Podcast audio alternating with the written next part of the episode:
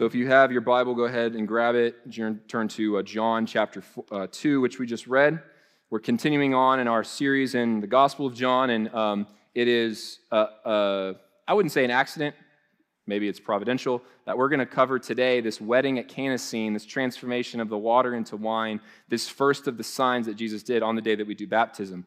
Clearly, the connection there of water, of new life, of abundance is all there, and we're going to talk about these things. And um, as we do, I, I want to set the stage here in John chapter 2. So remember, up to this point, John in his prologue has kind of proclaimed that coming onto the scene is the Son of God, the Word of God who was made flesh. He's one with the Father, yet he has uh, been made man for our sake. And John testifies, hey, this is the Son of God. I've seen the Holy Spirit land on him. And then he starts calling disciples, and they testify, hey, we found the Messiah we found the Christ, we found the Son of God, and it's ramping up. And so everything at this point has been, you got to trust their word. It's been the testimony of, of John, it's been the testimony of the disciples, it's been the testimony of, of the writer of the gospel, and now we get proof. Now we get the first sign of Jesus' ministry. And if you think back, um, if you weren't here, I'll recap this a little bit that when we're talking about the testimony of John the Baptist, John the Baptist was like the front of the front of the new weather system coming in. And I told this story about when I was a kid that there was this weather front that came in one day when I was playing, and I remember it was kind of like a normal late spring day, and then all of a sudden you, know, you could see this shelf of dark clouds across the sky, and it blew across. And as it came, the second when it hit, like I knew the moment it hit because the wind changed, it picked up, and the temperature dropped about 10 to 15 degrees. When that happened, I knew that something new was happening. A new weather system was blowing in. And John the Baptist was the front of this new weather system, this new thing that was about to happen in the world and in the kingdom. But he wasn't himself the weather system. Like he wasn't the Christ, he was the forerunner of the Christ. And here the Christ comes, and his ministry, and we're going to see in this next episode of several stories that he's bringing something new. Jesus is doing something certainly in continuity with what existed beforehand. He's a Jewish man, He's the Jewish Messiah. Uh, these blessings flow out of Abraham and his offspring, Jesus being the offspring. Yet it then opens up and becomes something new that's symbolized here for the world. We'll see this with the Samaritan woman. We'll see this with the conversation around Nicodemus coming up next chapter. Jesus is doing something new. And today we're also, uh, pause from this, we're talking about baptisms, right? So I'm gonna, we're going to have to weave together here in our time, uh, really briefly, uh, how does the newness of baptism and the newness of what Jesus is doing at the wedding at Cana, how do they have to go together? How do they have anything to do with one another? And so uh, let's look at it. It says in chapter 2, verse 1 On the third day, there was a wedding at Cana in Galilee, and the mother of Jesus was there. So there's a, there's a big party that's happening. There's this wedding, and much has been made in, in, in different sermons and talks and stuff. You might have heard this that at the time, weddings were not just uh, you know, I could go work out and go on a bike ride in the morning and then get ready at noon and then go to the wedding at three and then be home by midnight. It was a, a, a, long affair. I mean, this was multiple days. There was tons of preparation. This was a family affair, a communal affair. People might have traveled a long ways, but this was not like a brief celebration. This was a big deal. Now, there's something in the language of this first verse here, second verse here, where it says Jesus also was invited to the wedding with his disciples. The way that it says that in the original languages. it was Mary who was there, and Jesus was, was invited, and his disciples. And, and some commentators have made a big deal out of the fact that, like, uh, this, this kind of shows that Jesus was really invited as the plus one with his mom, and then this, these, this bunch of fishermen who really know how to drink wine showed up with him, right? And you can kind of see where Jesus shows up and all these, these dudes. I mean, I don't know if they took showers or they bathed in the Jordan River or whatever they did, but they showed up, and um, maybe the amount of wine that you plan to have wasn't enough, right? You know, you got some guys that are like, hey, it's party, let's go, I'm part of the family too. And, and they run out of wine, right? They run out of wine. And so maybe it's because of the disciples, we don't know, but um, I like to think that it was. I think it's funny. Uh, so when the wine ran out, it's not like, uh, oh, they were surprised. It's just when the wine ran out, which was inevitable, the mother of Jesus said to him, they have no wine. The symbol of celebration, the symbol of abundance and of joy, it's out. And Jesus, what are you going to do about it?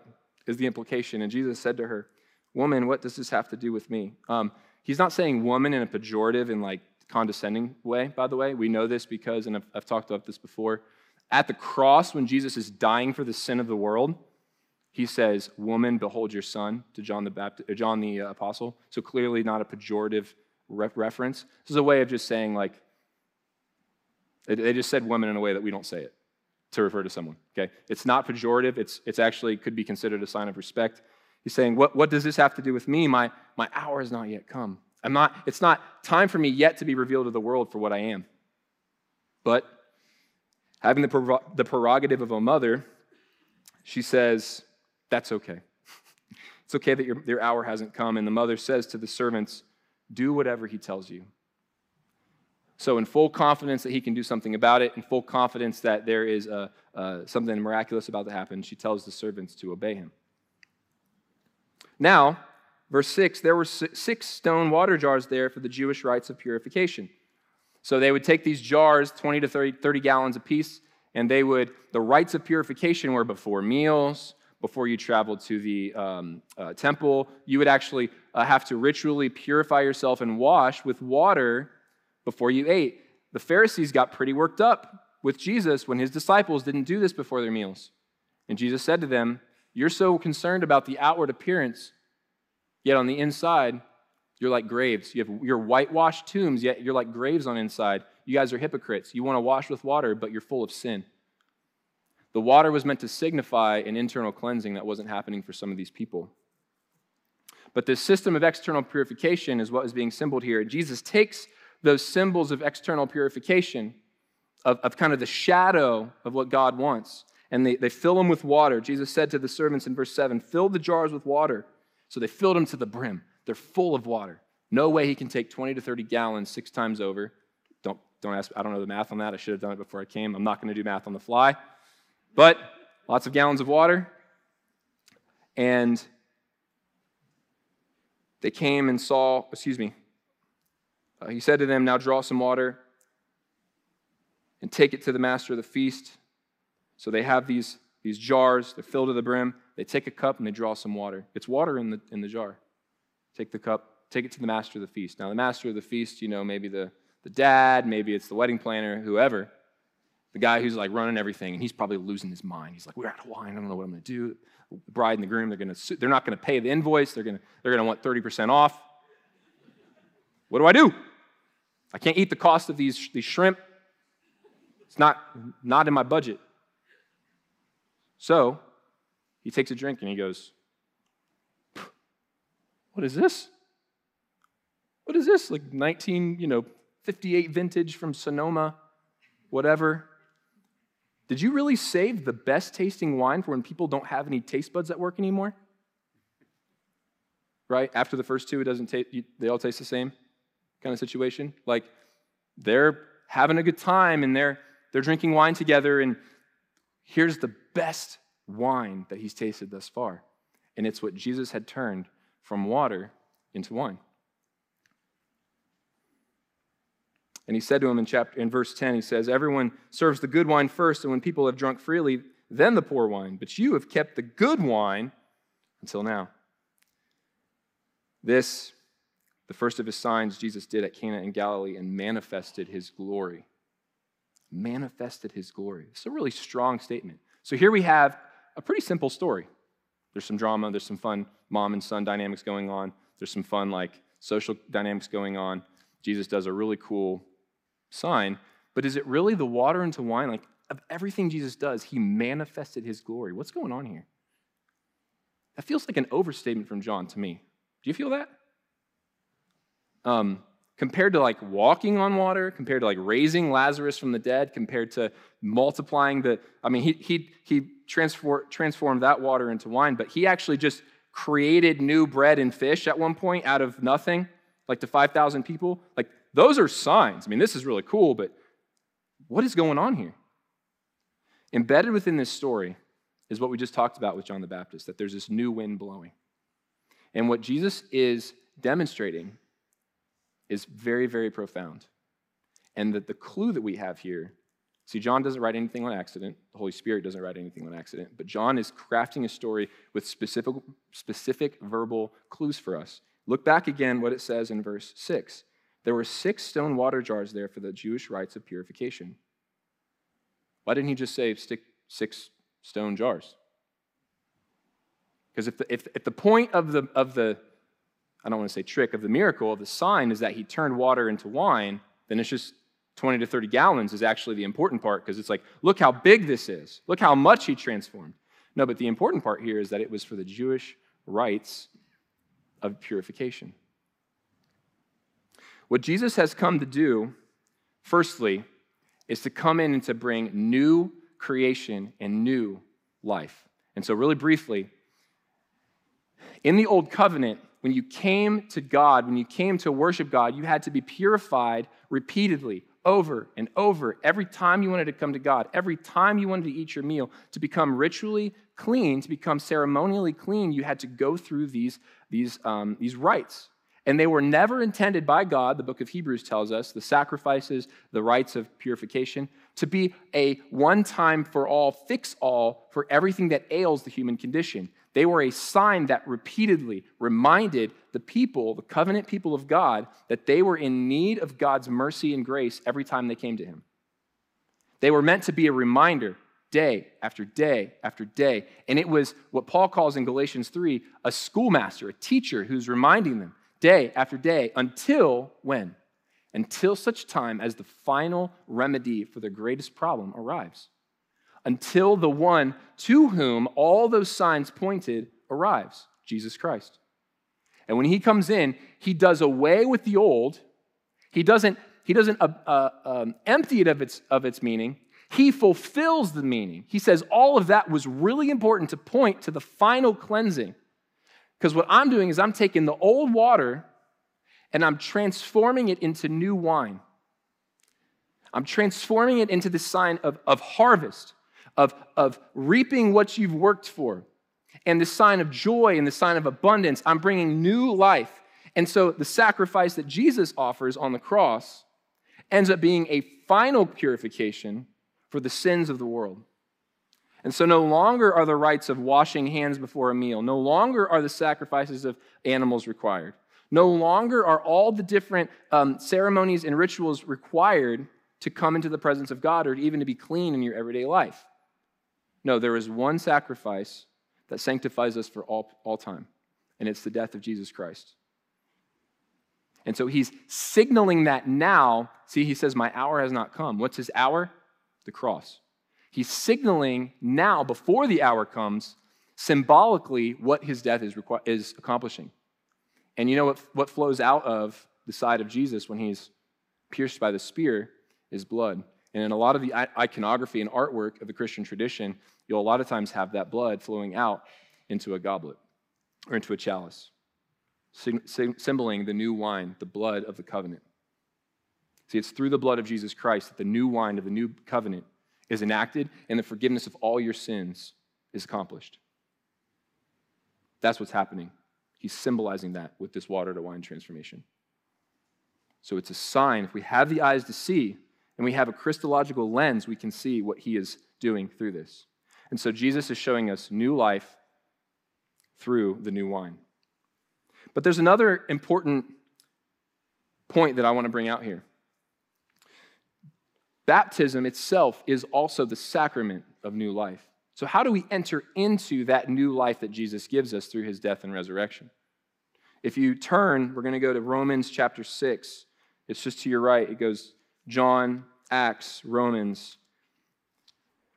Romans chapter 6 has like a really, really clear articulation of the sign of baptism, of what's going on and how it relates to death and resurrection. And Paul just got done talking for five chapters about how the grace of God forgives us, forgives us of all our sins, and there's actually nothing you or I can do through our righteous deeds, through our you know, acts of purification, through our accomplishments to impress God, to earn the right to come to God. There's nothing you can do to earn that, right? He gives it freely so that you can come confidently to Him. He gives the forgiveness and the grace that you need. But then he says at the, at the beginning of chapter 6, What then? What shall we say? Are we to continue in sin that grace may abound? Like, if every time you sin, you get more grace, in order to get more grace, should you just sin more? No, of course not. By no means. And then look what he says How can we who died to sin still live in it? You see, for new life to come, there's got to be a death. The call to come and have new life is also a call to die. Look what he says. Do you not know? Look at verse 3. Do you not know that all of us who have been baptized into Christ Jesus were baptized into his death? We were buried, therefore, with him by baptism into death, in order that, just as Christ was raised from the dead by the glory of the Father, we too might what? Walk in newness of life.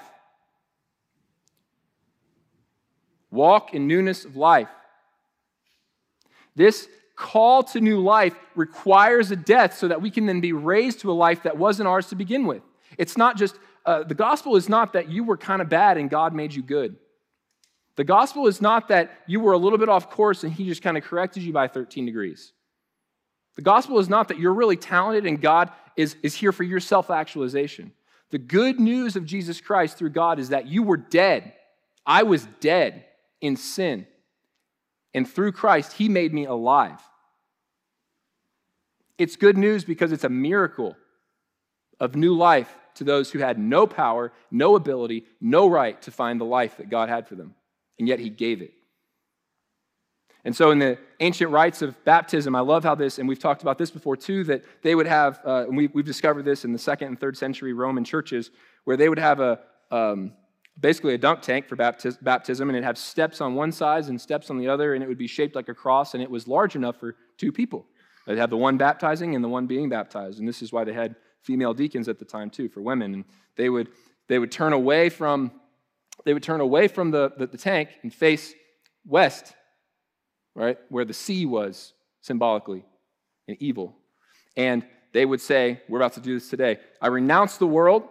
I renounce the flesh and all of its passions. I renounce the devil. I renounce sin. I renounce all these things, the old water. I'm dying. It's no longer I who live, but Christ who lives in me. And they would turn around, they'd take off their clothes and get in the water and be baptized and then they'd come out and they'd walk out the other way facing east, the direction the sun rises, the direction that Jesus will come into the New Jerusalem one day from the Mount of Olives. And they would say, I commit to following Jesus Christ. And they'd put on a white robe. And we do some of this here today. It's not as dramatic. We don't have a trough, but we do. We renounce and then we turn. Because what's happening? There's two ways. There's not this like gray. There's the way of death and there's the way of life. And we're all born on the way of death, and Christ brings us out into the way of life. And this is the good news of the resurrection of Jesus Christ for sinners. And so here at the wedding of Cana and here in baptism is shown for us that Christ has accomplished what no one could do for themselves. He has put away the old and he has offered, he has accomplished the means, he has accomplished the new and he has offered the new to those who would receive it by faith.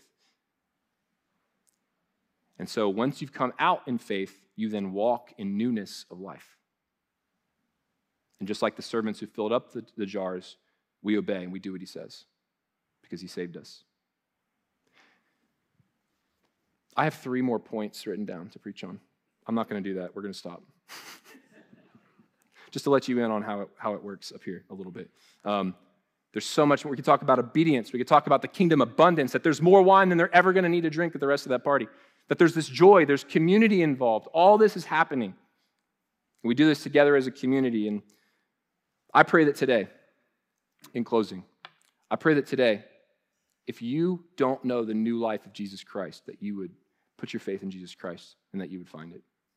And if you've been baptized into Jesus Christ, you've put your faith in Jesus Christ, yet you're walking like the old life, don't.